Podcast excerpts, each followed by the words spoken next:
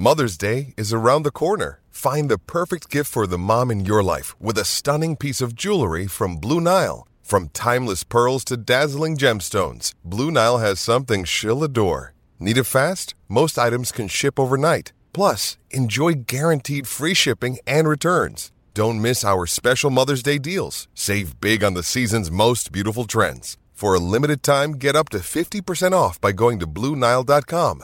That's BlueNile.com. Another day is here, and you're ready for it. What to wear? Check. Breakfast, lunch, and dinner? Check. Planning for what's next and how to save for it? That's where Bank of America can help. For your financial to dos, Bank of America has experts ready to help get you closer to your goals. Get started at one of our local financial centers or 24-7 in our mobile banking app. Find a location near you at bankofamerica.com slash talk to us. What would you like the power to do? Mobile banking requires downloading the app and is only available for select devices. Message and data rates may apply. Bank of America and a member FDIC. When you need mealtime inspiration, it's worth shopping Kroger, where you'll find over 30,000 mouthwatering choices that excite your inner foodie. And no matter what tasty choice you make, you'll enjoy our everyday low prices, plus extra ways to save, like digital coupons worth over $600 each week. You can also save up to $1 off per gallon at the pump with fuel points. More savings and more inspiring flavors make shopping Kroger worth it every time. Kroger, fresh for everyone. Fuel restrictions apply.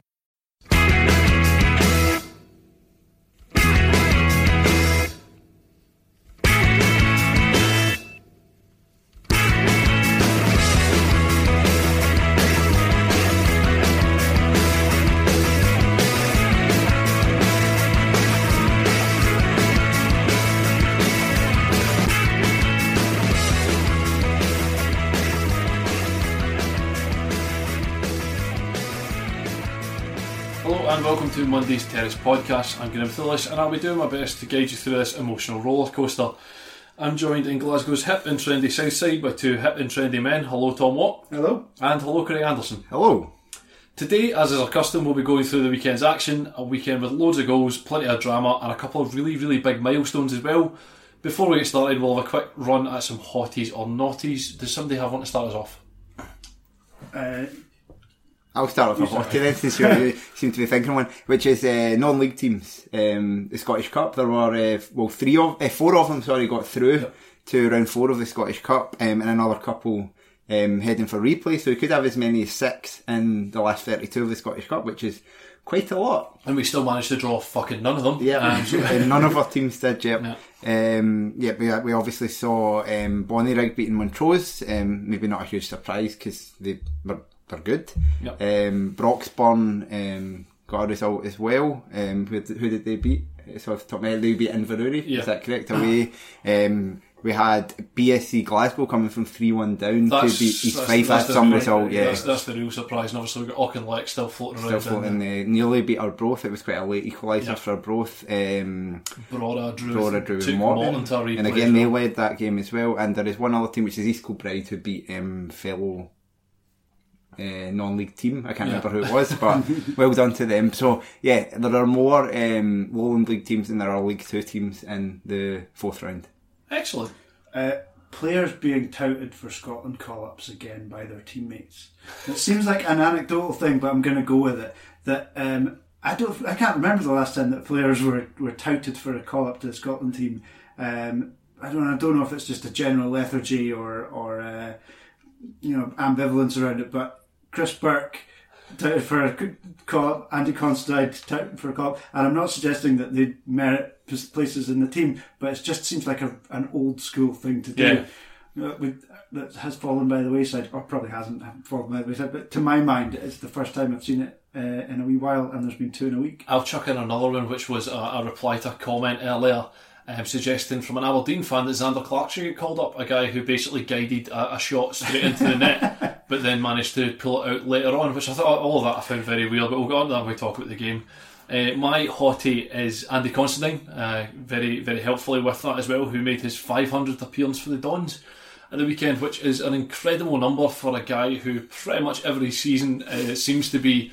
Do you know we should do, we should really have somebody better than Andy Considine in our team. Um, just an astonishing number of astonishing number of appearances. He's right up there with guys like um, Stevie Hamill and uh, Gary Hay as well. in sort of all time appearance now as well. I think that, you, have to be a certain level in order to get these records, and you have to be quite good but not that good. Because if you are not good enough, you won't, you won't, you'll, you'll drop down the league. Yeah. But if you're too good, you're going to move on. You just hit a really specific players, so, point. You know, Ste Stephen Naismith or Greg Taylor, um, clearly better youth prospects for Killie. And had they said that Killie would have played 600, 700 games for us potentially, Well, not- um, not Stephen Naismith, not but- his his knees would have fell off. But um, James Fowler, he just recently got announced as our um, head of football operations or whatever it is. Managed to, he's like fourth in our all-time list purely for that reason that it was he was Just good, but never quite um, never quite so good that anyone was going to want to sign. that really sort of perfect tone with Paul Hanlon as well, who was 300, 400, I think. 400 sorry, as well. yeah. And I'm sure there's another one which is completely escaped Yeah, I was thinking just there, now there as was well. someone else's 400th this weekend. Um, But please, please let us know how. Scott that- Brown must be close as well. I don't know how many he's played, but, must be far, far Yeah. but there was someone Yeah, else uh, this yeah. weekend. So the- Andy Considine's my hottie for being really okay for 500 appearances. Yeah. And, and he, nearly, he nearly got a winner as well. He but- did indeed but almost get one of that. Felt before the game, I was thinking if I was to gamble, I would absolutely have launched money on Andy Considine because he's a big game player in one way or another.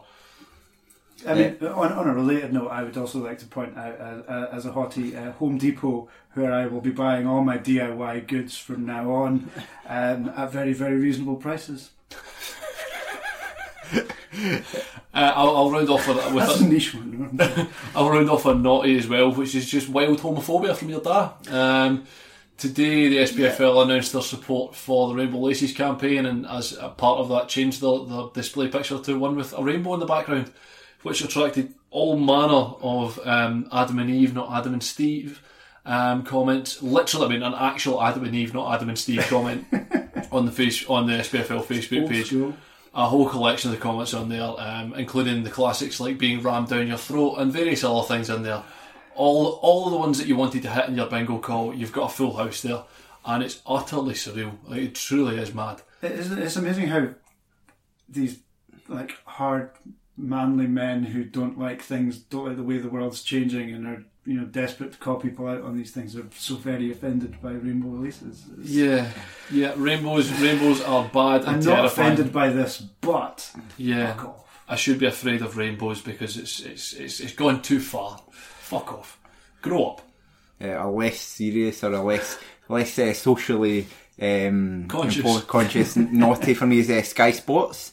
Um, I was out yesterday where I was down visiting family, so I recorded both of the televised games. Um, Rangers Hamilton and then or Hamilton Rangers, sorry, and then uh, St Johnstone Aberdeen. So mm, BT Sport had the Rangers game, is that correct? Yep. Um, so I recorded that, watched that, no bother when I got home. Uh, sped it up once it was the game was by, but I, I watched it. Then I was like, right, I'll stick on um, St Johnstone Aberdeen. watch the first half of it. After half time, oh, here's the introduction to um, uh, Sheffield United versus Man United because I had accidentally clicked on the Sky Sports main event channel and they thought that the, the right thing to do would be to broadcast the first half of a game, then transfer over at half time to a different game. Why why do that? Like like I'm just I'm just browsing through, so I'm just searching. I see oh live live SPFL St Johnstone v Aberdeen record fine, and then it's only when I get home. Um, so get get a grip, Sky Sports.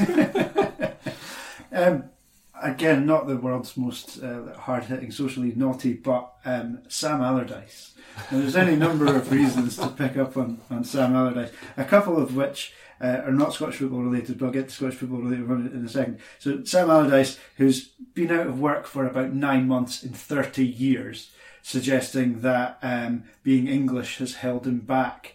Uh, a man that, like I say, has been in, in constant employment for almost 30 years with a very relative level of success managing teams at that kind of very relative le- level of success. He was literally England manager. He was. He was literally England manager. Um, he says he could have managed Manchester United if he were foreign. I mean, I'm, I'm very intrigued to know which of the foreign managers he would have got ahead of. Davy Moyes, Davy Moyes. Mourinho, you know, Van Gaal? I'm, I'm not quite sure. Um, and then suggesting that anyone could win trophies with Celtic. Now, this is the, the kind of like, you know, he's not wrong. Anyone with a decent level of experience would come to Celtic and probably win a trophy given any amount of time. But has he seen the fucking Premier League table in England? However, if you, if, if you, you, if you, look, uh, if you look at Ronny Deila, yeah, well, that's it. There's if you, if you look at that, as failures. you could say yes, and we'll get on this when we speak about Celtic as well. Yes, potentially anyone with any experience, as you say, could win the league. But similarly, this season, there's a really Celtic are better because Neil Lennon is there. Yep. because he has done a very good job.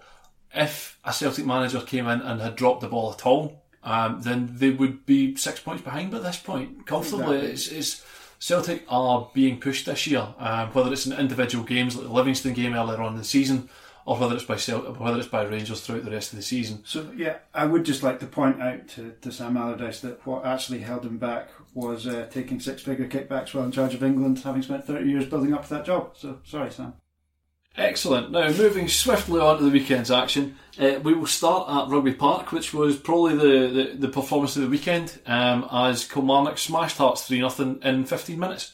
Yeah, uh, a very a very funny game because yeah, the fir- the first 15, 16 minutes Killie were tremendous, and then and then we just kind of stopped because we didn't really have to do anything. So it was like very much like okay, we're three 0 up. We'll just we'll just practice defending a lead now, um, and that's kind of what we did. Um, and Hearts been terrible, didn't threaten us in the slightest, and we won three 0 which. In some ways, it's like, well, yeah, you could have stood on the throat and you know tried to win six or seven 0 but why bother? Again, I, I did when I saw the, the score after 15 minutes. I do know that you get very upset when teams um, let let off after being like six up at half time and then don't finish Yeah. it off in the second half and go for double figures. I did wonder whether this was a strange scenario for you, given whether you were happy that Kilmarnock had absolutely thumped them in 15 minutes, or quite annoyed that they stopped Oh. doing it after 15 minutes. I- I feel like we we could have gone for it, but because we were a wee bit fragile from the recent results, I can kind of understand just sitting back. And it wasn't like we didn't we stopped trying, but Hearts obviously kind of did did get a reaction, especially after half time. They came out flying um, relatively. Um, Dikamona, um, a man who I think must be the worst player at attacking um, corners because he attacked two corners both of which he, he made a complete arse of, which was their two best chances in quick succession. Um, I just I just feel like I've got this constant image of like Dikamona like crosses coming in and him not like like trying to header it but then hitting it with his chest or it just Yeah, his, his, iconic, his iconic image is him thumping the ground in frustration. yeah, yeah, exactly. um, but yeah, so it was that kind of funny type of game, but it, it did kind of lead to actually quite a flat atmosphere in the second half, which you wouldn't really expect from a team that are three 0 up. But um, You do have to credit uh, credit Hearts for just deciding to completely ignore Chris Burke. it, it's, it's a bold strategy, and um, I, I mean, I think they got caught cold a wee bit. It was very clear from the way we were playing football in that 15, 15 minutes that Alessio had used the international break incredibly well to coach to coach the players um, because. Uh, it was all one touch. I mean, that first goal, you just saw it. It was just zipping about. Um, the the uh, the um, SPFL account treated it as if like Brazil 1970, but there were major similarities to the Carlos Alberto goal. I might try and go home and do a wee side by side of them actually because. It, it kind of broke over to the left, and then Hammerlinen runs in. He plays it to McCreaney, and then he's kind of you'd expect him to shoot. Now, now where I'm sitting, I'm, I'm uh, on the side where Burke was, so I knew he was there and was kind of Yeah, yeah. screaming for him to get the pass. But the the camera, The- you see, the behind he, angle, he, he's not there, and then he just a pop, he pops up and appears and then blasts it into the net, and um, yeah, it was it was an incredibly good goal, well worked, and, and it was all one touch passing, and you could see that it had been worked on, and likewise, um, the other goals that all came from from good possession and clever, intelligent use of the ball. And this is what I've been saying about this team. Individually, the players are, I mean, they're good, but there- there's not a lot of creativity in the sense of someone who's going to, there's not an Eremenko, a Gary Harkins, a, someone who's just going to, or a Mulumbu even, who's going to suddenly Drift by somebody. find and find something ridiculous. But they are very well coached in how to attack and the patterns and the strategies of attacking, which means if a team is not um, coached well when a team's not got their shape right against us, we will punish them repeatedly, and that's what happened because Hearts were a mess. even the it's uh, one, I think my, the- I, I say the, the behind angle that goes amazing and just Burke appearing from nowhere as you say but the good part about it I enjoyed most of all is Rory McKenzie doing a very Rory McKenzie thing of running directly across Hammerline into the opposite side dragging the Hearts players all the way all the way to the left hand side because they just can't cope with that sort of movement. It's it seems like a perfect role for Rory McKenzie in this in, in this Kilmarnock team of just Rory, see whatever's happening, you just get mm, away from the ball, he, run away from the ball, stretch the play. I thought probably it was actually Rory McKenzie's best performance I've ever seen from him as a Killie player, and yet he still was probably a third best player on the day, which is a shame for him. But he was he was superb. His use of the ball was excellent. But um, yeah, it was just it's hard to know what to say. Hearts were, were just incredibly bad. Like they, they keep going on, their, their fans keep going on about oh they've got a good squad, and when they get the manager, and there's not a single player, uh, Naismith excepting maybe a single player on that part that I would have taken in our team. That's, that's not good. Hearts, Hearts look incredibly one paced yeah. as well. There's nobody to stretch the game at all. I think there there are there are reputations in that yeah. in that squad. There are players that have played at a much higher level, at, um, uh, in you know in the Premier League and the Championship in England and, and around Europe that in theory their CVs suggest that they should be able to comfortably get out of the position that they're in. The last couple of months have suggested they are in a relegation fight for a reason. Someone will probably come in, make tweaks, bring in players in January, and they will see a bounce. But that squad's a mess. The, the, it's, it's, the money so, that's been spent on that. Yeah, I mean, it's so the the lack of dynamism in the squad, the way the defenders are, the defenders aren't attacking things. I mean, like Aaron Hickey is obviously very young, and you can kind of excuse yeah, give him a gentle pass. Yeah, but like you know, Smith's gone from scoring a screamer against Germany to being absolutely tortured. That, and, that, and that third goal, like it just, it just, it just. Remember there was that video of um, and um, was it Zonal Marking wrote a really good article about the anatomy of uh, Virgil Van Dijk's two v one defending against uh, Tottenham last season, yeah. and the two Tottenham players went through and they showed how he showed his, he made the angles and, and made it very hard for them to score and how they they were going. Michael Smith just just literally let Chris Burke. It was like the opposite of that. Let, yeah. let Chris Burke run all the way from the halfway line to the edge of the six yard box. He's trying so hard to. He's like, okay, if I keep him on the right, keep him on his right, keep him on his right. I'll just show him outside, show him outside. He's in the six yard box, and, and, he, and he goes on his left foot and scores anyway. So it's like you, have achieved absolutely yeah. nothing here. And and you've got like Christophe Berra's style of defending is effectively boiling down to one of two decisions: do I hit this or do I leave it? And he's making the wrong decision almost all of the time. Like so I, I think there's a, there's a hell of a coaching job in there to to get anything between you know certainly now in January and presumably there'll be a, a, a rethink in January but it, you know they're they're one of the worst teams in yeah, the league. They absolutely are. They absolutely are. They were they were awful even when they were kind of came out after half time briefly and like obviously MacPhee had um, or someone had put a rocket up them. Even at that they, they weren't that good. They were just not as bad. Uh, Glenn Whelan, the third best Irish midfielder on that park, is the one who's still in their squad. Um, was was terrible. He barely managed to find a Hearts player with the ball. It was just constantly either to our fullbacks or out the park. Uche, no talent at all. Just, just he's a big boy, but he, our defenders just realised just stand off him, just let him get the ball even if he gets past you, he's so slow that you're going to get back and get past him again. Just, just offer nothing, and um, Pereira seems to like fall under every single one of the goals. So just, just everywhere across that team, there was nothing inspiring. Um, and and yeah, and the, the Killie performance was vibrant, and then did enough, and then just stopped essentially. Just I mean, all all the Hearts players that are there, with the exception of obviously Michael Smith being generally is the one that you can hang your hat on and say he has improved while he's at Hearts. He's a good player. He's consistent. There's not a player in that Hearts team just now you don't look at and go that they have actively regressed as footballers since they arrived in since they arrived in Gorgie. And as you say, while there's a there's still a lot of the season left to go, and there are some teams who we'll get onto later on who are really struggling just now as well, both form wise and player wise. Again, that leaves Hearts going into January probably as the biggest spenders of needing bodies in various yeah. positions as everyone else does as well. And I think you, you sometimes get a you sometimes get a new manager in who makes the previous regime look really good, and you realise actually, you know, he was really wasn't, wasn't far away from it. Yeah, he wasn't. He was keep, kind of keeping them head, their head above water. They were they were batting above their average, and they, they maybe made a knee jerk decision, and the new man's not. there.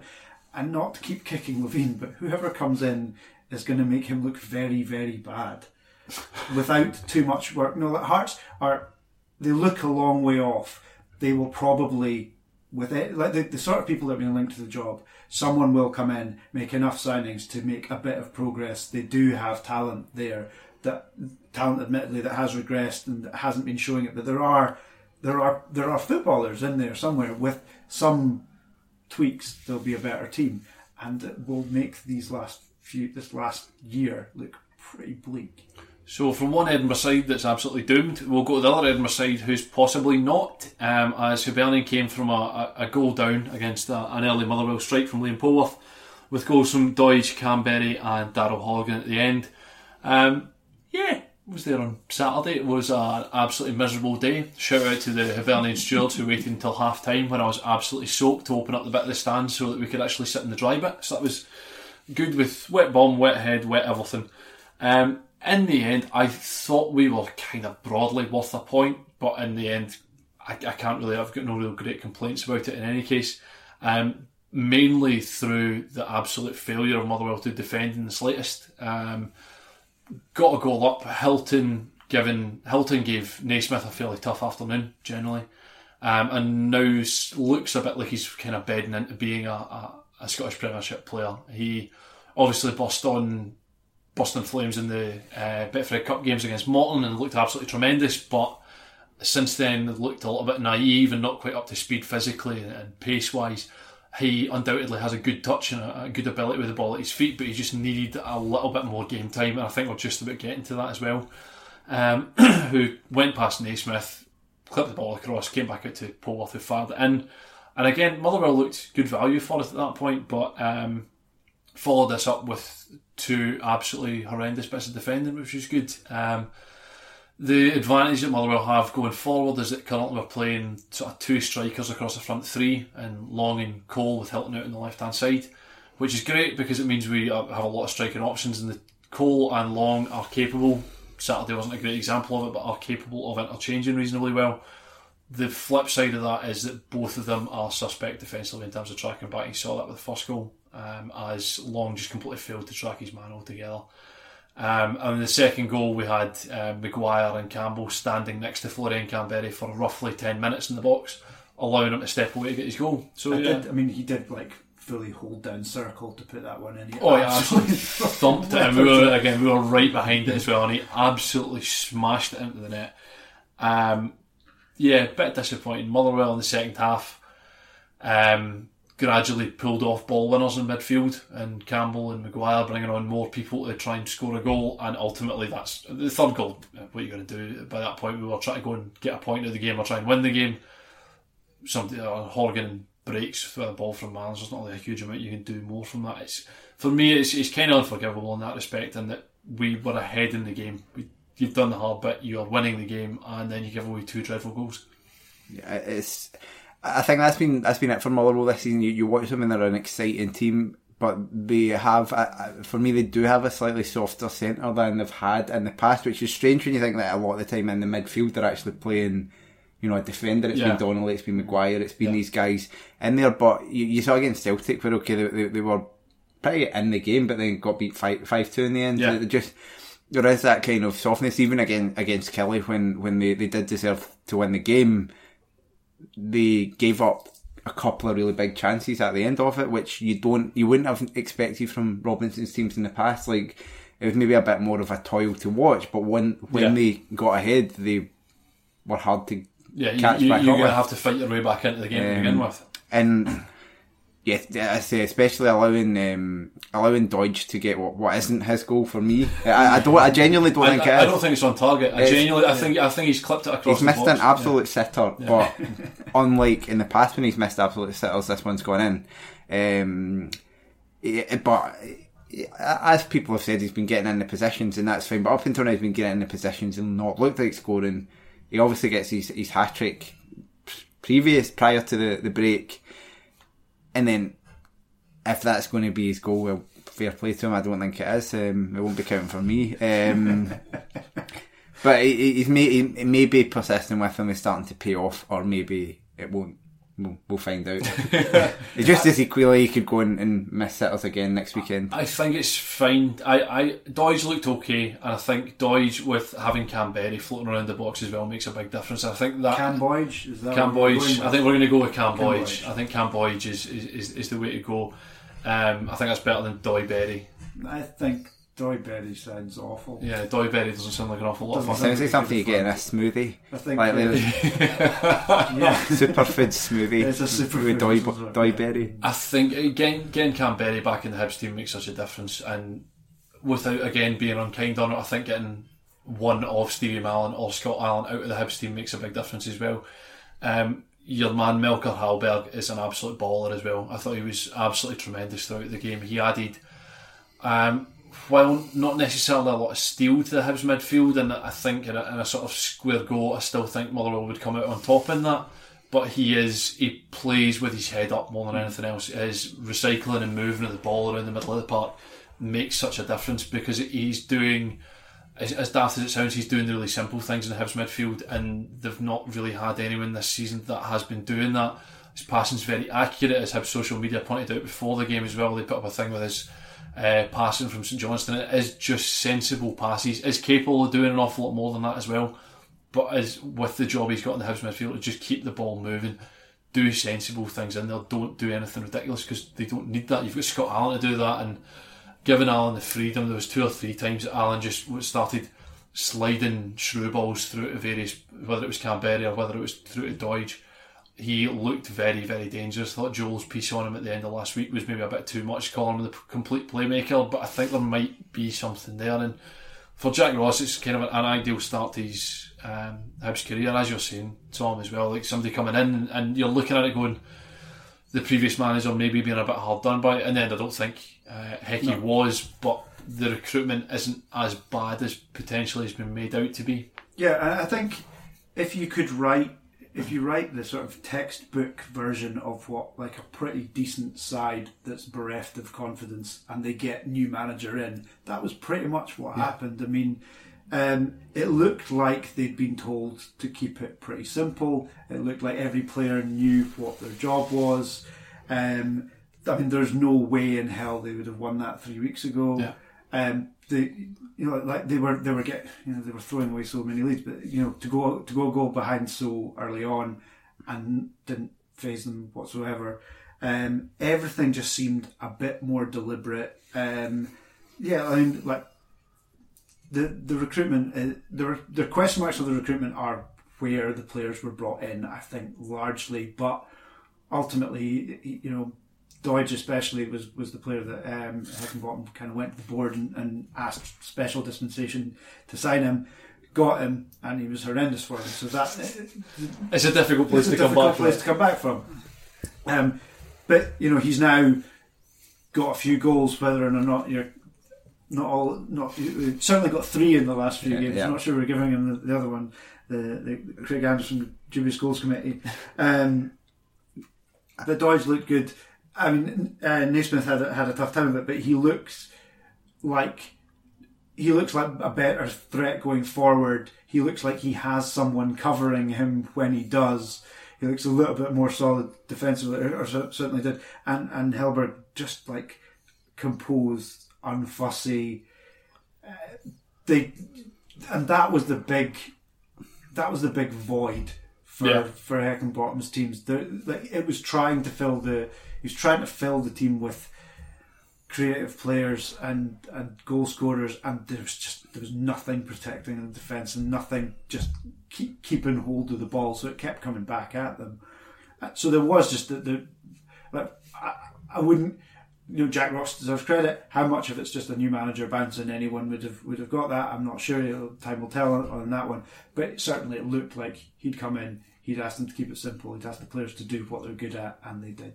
They certainly seemed an awful lot more resilient in that second half, which Motherwell had a lot of the play and a lot of the ball, and they didn't look particularly again, partially because Motherwell couldn't finish anything at all, but they just didn't look particularly flustered at any point. It was everyone was being very sensible and doing the right thing. So I think from from Ross's point of view, like every time uh, Craig Craig Telford's obviously interviewed a lot of lower league players that have played um, under him, and everything you heard from every single one of them was about how great a man manager he was. Um, tactics and stuff you never heard so much about, but just how how he made the players feel great. I, I have no sense of how whether he's going to do well or not in Motherwell because uh, sorry at Hibs because I don't know anything. I, I don't know tactically how good he is. He didn't. You don't have to be tactically very good to win the championship, um, which he did with St Mirren. That that did all seem to be down to um, uh, man management. He went to Sunderland. It didn't go great for him, but uh, Phil Parkinson has already lost more games than he has. um, so and that that's pretty, that's a pretty good achievement in one month compared to like uh, a year and a half. Um, something like the, the highest win percentage of. I know win percentage is like a daft yeah. statistic, especially when you're in League One. But the highest win percentage of any Sunderland manager is about 1933.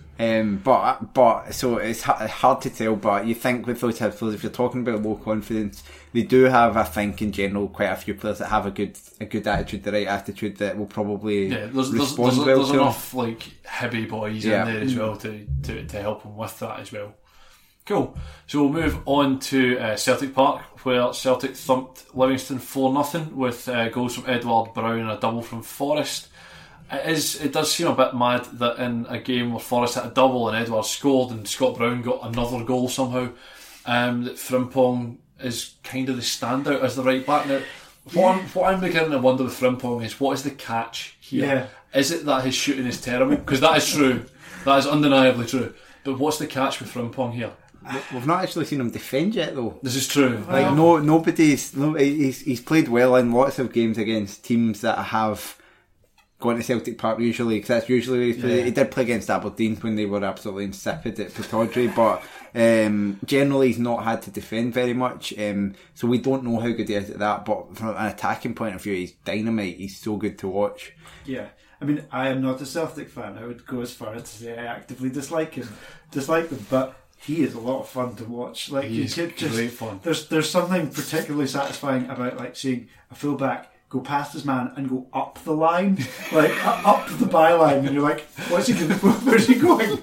He's still going. He's still got it. Uh, like he's so he's a lot of fun, um, and yeah, like I say, we've not we've not heard a lot, we've not seen a lot about him defend uh, defending yet.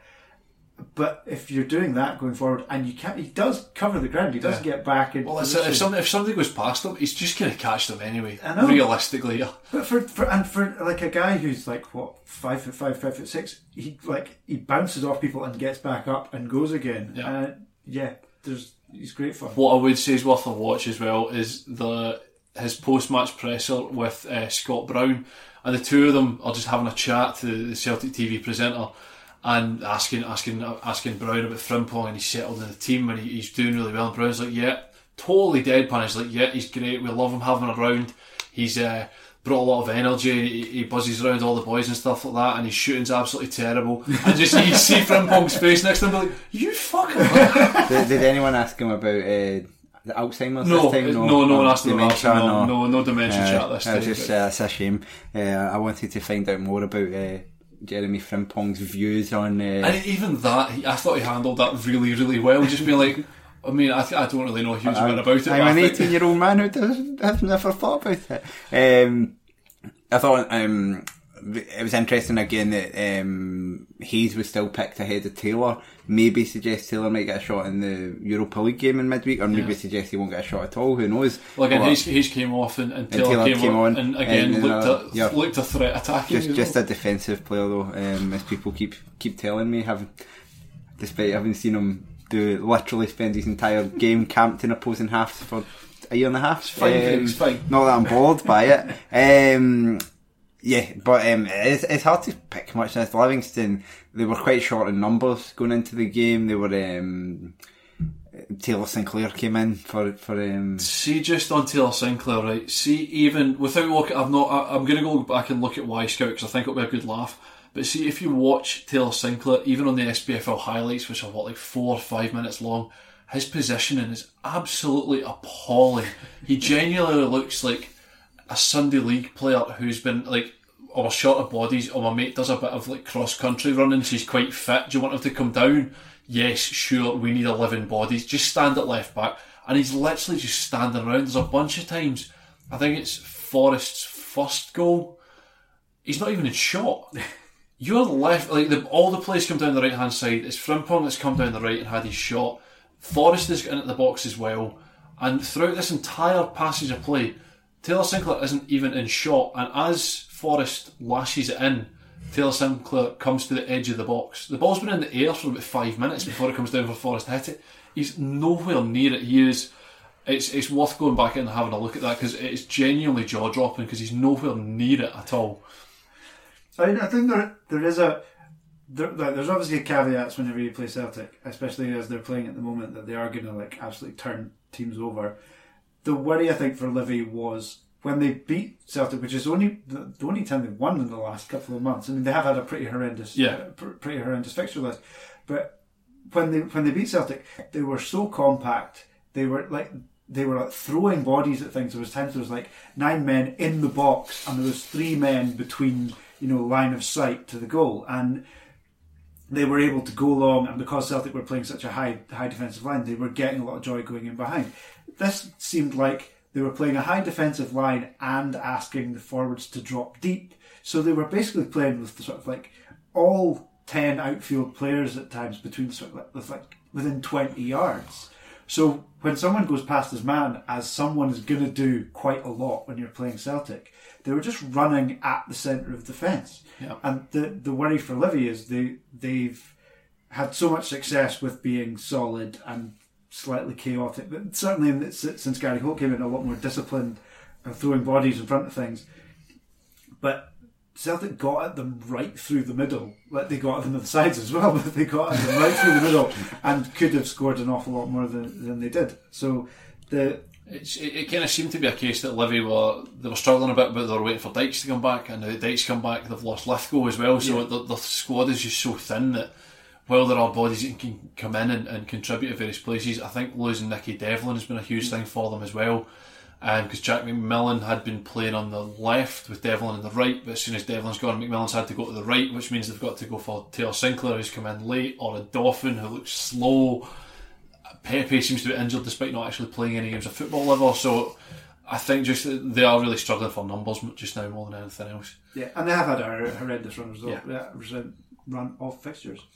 Uh, so from the league leaders to the team that's in second, um, Rangers headed to Accies on Sunday morning and won 3 1, um, despite looking very lacklustre, I think, throughout for, for big periods of the game. The first sort of 15 minutes, I thought Rangers were quite impressive. More than anything else, just as how high their fullbacks were playing, which was incredible. Um, got a goal ahead and then kind of stopped playing. Yeah. I think I think a lot of credit actually to Brian Rice. Um, yeah, I yeah. I thought even though they were not good enough to take a point from the game, I thought Rice set them up perfectly for the game. Actually, I thought um, you saw them with the, the, the, kind of four four in the four across the middle, or, or, that's kind of how it looked a lot of the time. And then Davies was dropping quite deep from centre forward, and then they had it wasn't Ogkmpoe up front, and then they brought um, Oakley Oakley on. Um, they looked better when he came on because Ogkmpoe was rotten. Ogkmpoe, um, that was sort of Umar Sadiq levels of um, incompetence there. But Davies was disruptive. He was just it was maybe didn't get tight enough to Ryan Jack, which he might have been asked to do early on, which meant Jack had the, the freedom of um, the freedom of Hamilton to stroll about and you know um, well he scored in, yeah. in, in, other bits and bobs there. But I felt just in general the way they set up, there was lots of running, there was lots of the shape was good.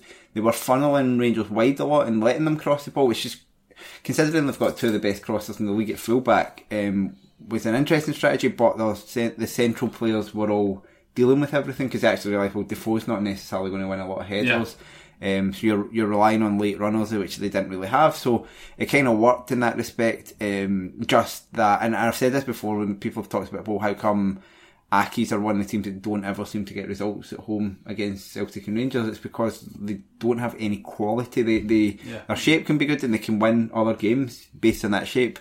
But you come up against a better team, you don't have the quality. You're you're going to get found out. But I thought Rice would be delighted with how they played. Yeah, I mean, I, I think I think all that's very fair. I think they they had their chances, and what's I mean, it was it was uncharacteristic. Like, like you say, Hamilton have had a real problem when they whenever they played Rangers or Celtic because of the the, the, the golfing quality. Um, they they got their tactics spot on, and where they were uncharacteristically uh, un- unlike themselves is Hamilton are very good at taking chances. Like they they've the best shot conversion, the best chance conversion in the league, at nineteen percent chances, um, because. And that's largely been why they've stayed up for so long. Like they've got a because they get with three chances. they a get season three chances a season and they take them exactly. They have a handful of strikers that will score three goals a season, but those three goals will be vitally important and be worth seven points or something like that. So the only real surprise was they did create a couple of really Yeah. gilt edged chances at at two one down uh, uh, and didn't take them. Um, but I think Brown West will be very very happy with how they played.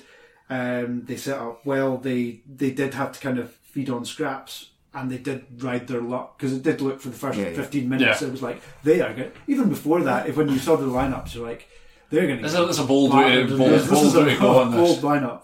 Um, but no, after they kind of weathered the early storm and they got their equaliser, they were they were in it, and it took um, like Ryan Kent was exceptional, and it took an exceptional goal from from him, um, and a kind of breakaway goal at the, at the end to uh, to to see them off.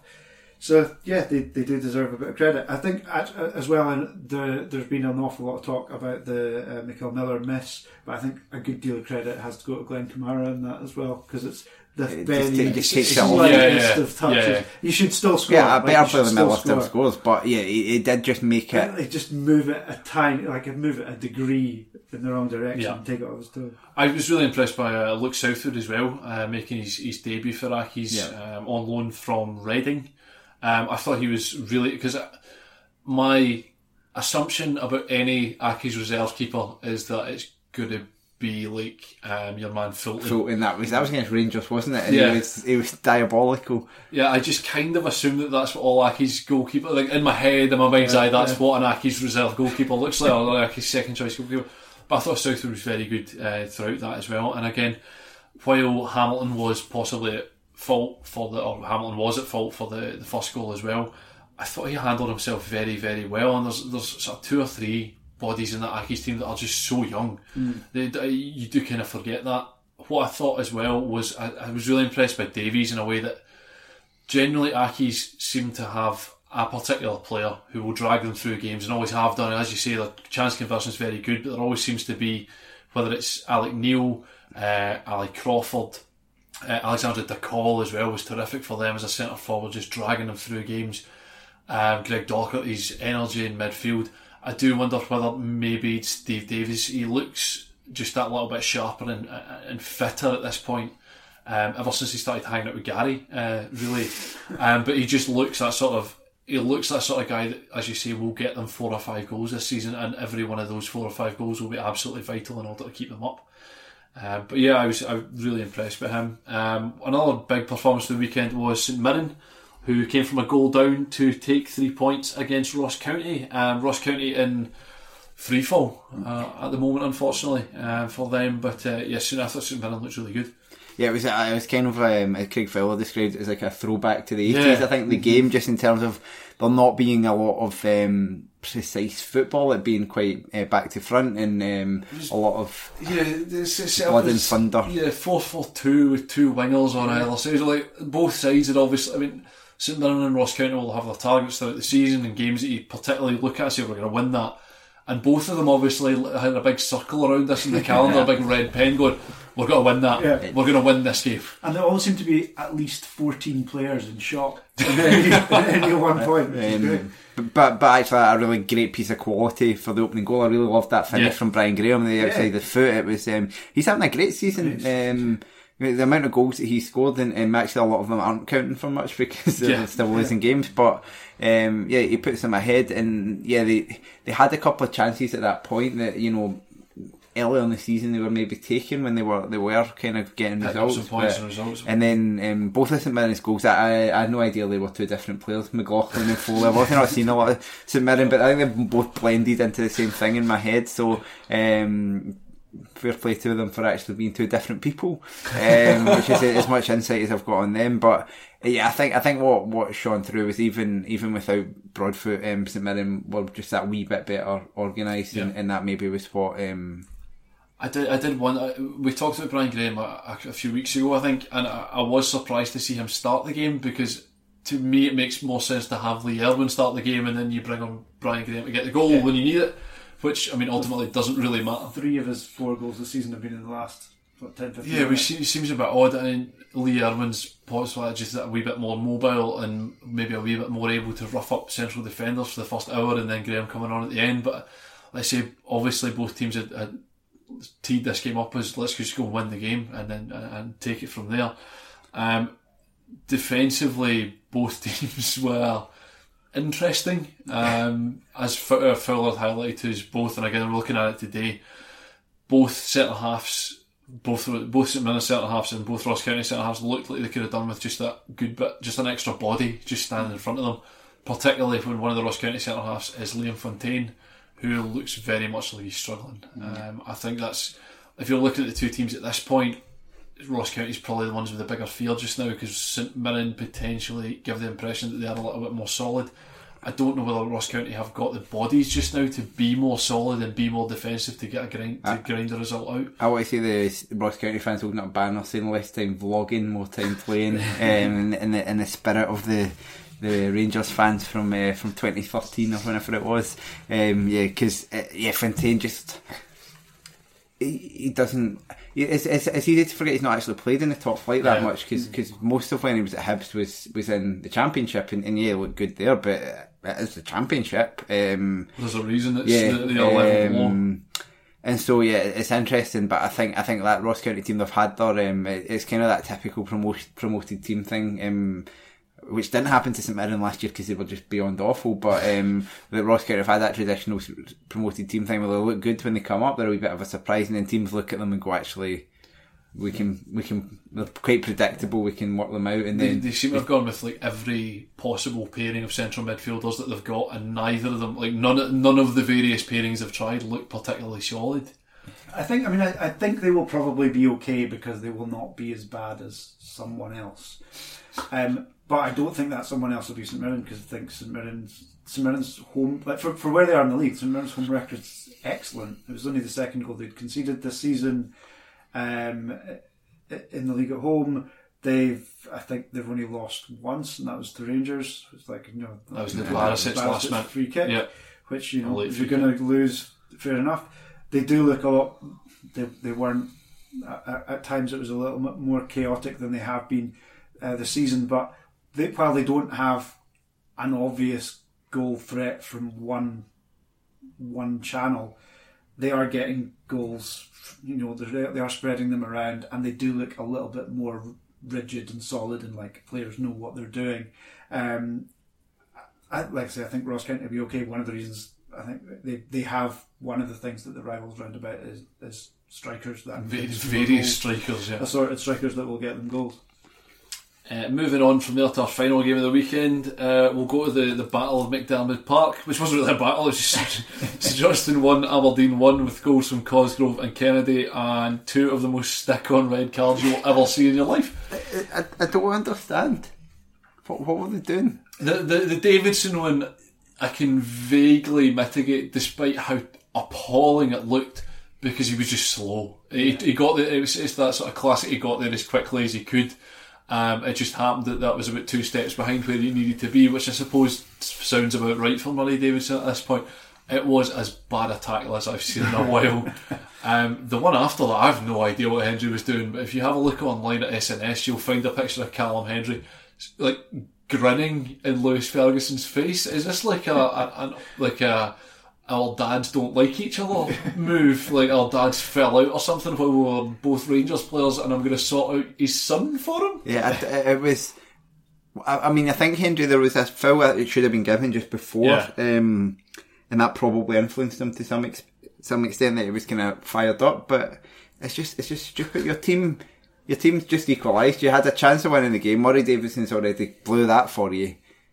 Let's hold on with ten men, or no, let's two minutes later, yeah. having just came on the park, get myself. Every, everyone take a minute. No, almost as if he thought he could get away with it because they just had someone sent off. Like uh, either no send, he'll no send the second one off, but oh, they did, and yeah, Aberdeen.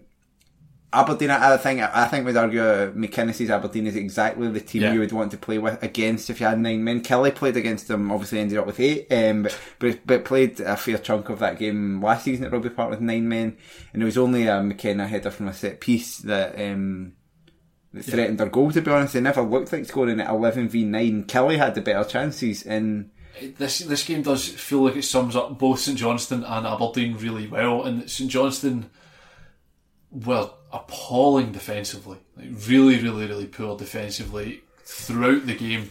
Looked as if they were desperate to give away a goal, making simple errors, and just it all felt. It didn't feel like a fundamentally broken thing. Just so many basic errors, which shouldn't happen. Um, and then at the same time, as you say, Craig, when when St Johnstone went down to nine, I had never had any moment where I was like Aberdeen will score here. Not a chance. Just so passive offensively. Yeah, I, I think that's kind of been the, the story of the, their season so far. I mean, the um, there's an unwillingness to kill teams off, and lots of you know lots of the real hardcore uh, stats nerds will point to low expected goals, low chance conversions, low chances created, and I don't think that's by but as a product of how they're playing. I almost think that's by design. It's like you score, score, sit on it, hit the opposition, you know, hit teams on the break, and think you can see the results that they've had this season. Like now, drop points against a horrendous St Johnstone team twice, lost to St Mirren, uh, points to a horrendous Hibs team, went out for the cup to, to Hearts, but you know, comfortably beat Killie, comfortably beat Motherwell. Um, the you know beaten Ross County when they were in good form a couple of times because against slightly better teams that are willing to come and play they they can score and then hit them on the counter. And that's kind of what McInnes in season one was good at and that seems to be where he where he's reverted to. The he's also kind of caught between whether he plays his tried and tested formation or goes 4-4-2 which is you went 4-4-2 for 60 odd minutes of this game it was working fine Yeah, it was, wasn't remarkable, but got significantly worse after Main came off somehow. Yeah, I, I mean, there, there, there's question marks over whether Main's the right person to play the second striker role, and I'm firmly in the he's not uh, camp. But four four two seems to be the, the best setup for Aberdeen at the moment with the personnel they've got, and Craig Bryson not able to play more than about twenty minutes at a time. Well, people keep trying to kick his legs off. So Uh, that's it's- no, it doesn't help. Doesn't help. Um, but but there has been that there, there has been an unwillingness to kill teams off, and in the first half, scored you know, like Sam Cosgrove. It was a very good goal, but like we've touched on, huge question marks over the goalkeeping yes, there and and the defender. I mean, to be, to be fair, it is on his wrong foot and it is twenty odd yards out, but still. it's, it's a good strike, but it's to, to me it's miles out. It's not arrowed into the corner. It's a good strike, and I, w- I would have been happy had Motherwell's goalkeeper conceded that to have Zander Clark nominated as man of the match, which I suppose probably is just the right given that it was two absolute gangs playing football. Um, possibly fair, but yeah. Yeah, and I think that's Sam now Sam Cosgrove on 38 goals in 71 games. I think Henrik Larsson did 50 and 89, so it's not impossible. he's going to have to have another run just like he had at this time last yeah, year. exactly. And Italy needs what 12 and 18. Not impossible. That'd be brilliant. That'd be brilliant. Um, so yeah, no, uh, don't quote me on that, but it's something around that. that it's not not a million miles off, which is just daft. Um, yeah, just a, a lack of a lack of willingness to go and uh, and scent blood a little bit. Yeah. Um, St Johnstone scored their goal immediately. Decided to resort to violence, and there had been a bit of that bubbling up in the first half. There were a couple of like there were a couple of clashes that were you know could have could have had bookings and were let go, and um, I think Murray Davidson had, had one that could easily be in a booking when he took down Niall McGinn early early on, and that that could have got a bit nasty, but it, it was bubbling bubbling away. But they found St Johnstone found a bit of resilience and fight that they've not had all Yeah. season when they were down to nine men. So you know they, they they've got something to cling on to. As always, Chris Kane turning the game. Uh, so yeah, thanks very much for listening. Uh, we are off to record the Patreon where we're going to start trying to order the 99 Scotland internationals of this decade in an order from 99 to 1.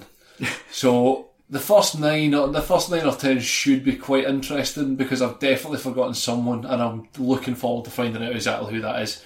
You can find out more about that and listen to our first of the the first round of those where we cleared up and got all the one pointers and the one capped players for this decade, um, which again is an alarming uh, look through history. You can subscribe to that at terracepodcast. or sorry, patreon.com slash terrace podcast. Uh, the guys will be back again on Thursday, and there will be another episode of the TV show inspired by this podcast on television on Friday night. I said at 10 something last week, that was a fucking lie. Or 1060. 1060, yeah. so that'll, that'll be back next week as well. So uh, thank you very much, Tom. Thank you. Thank you very much, Craig. Thank you. Thanks very much for listening. Sports Social Podcast Network. With the Lucky Land slots, you can get lucky just about anywhere. This is your captain speaking. Uh, we've got clear runway and the weather's fine, but we're just going to circle up here a while and uh, get lucky. No, no, nothing like that. It's just these cash prizes add up quick. So I suggest you sit back, keep your tray table upright, and start getting lucky. Play for free at LuckyLandSlots.com. Are you feeling lucky? No purchase necessary. Void where prohibited by law. 18 plus terms and conditions apply. See website for details.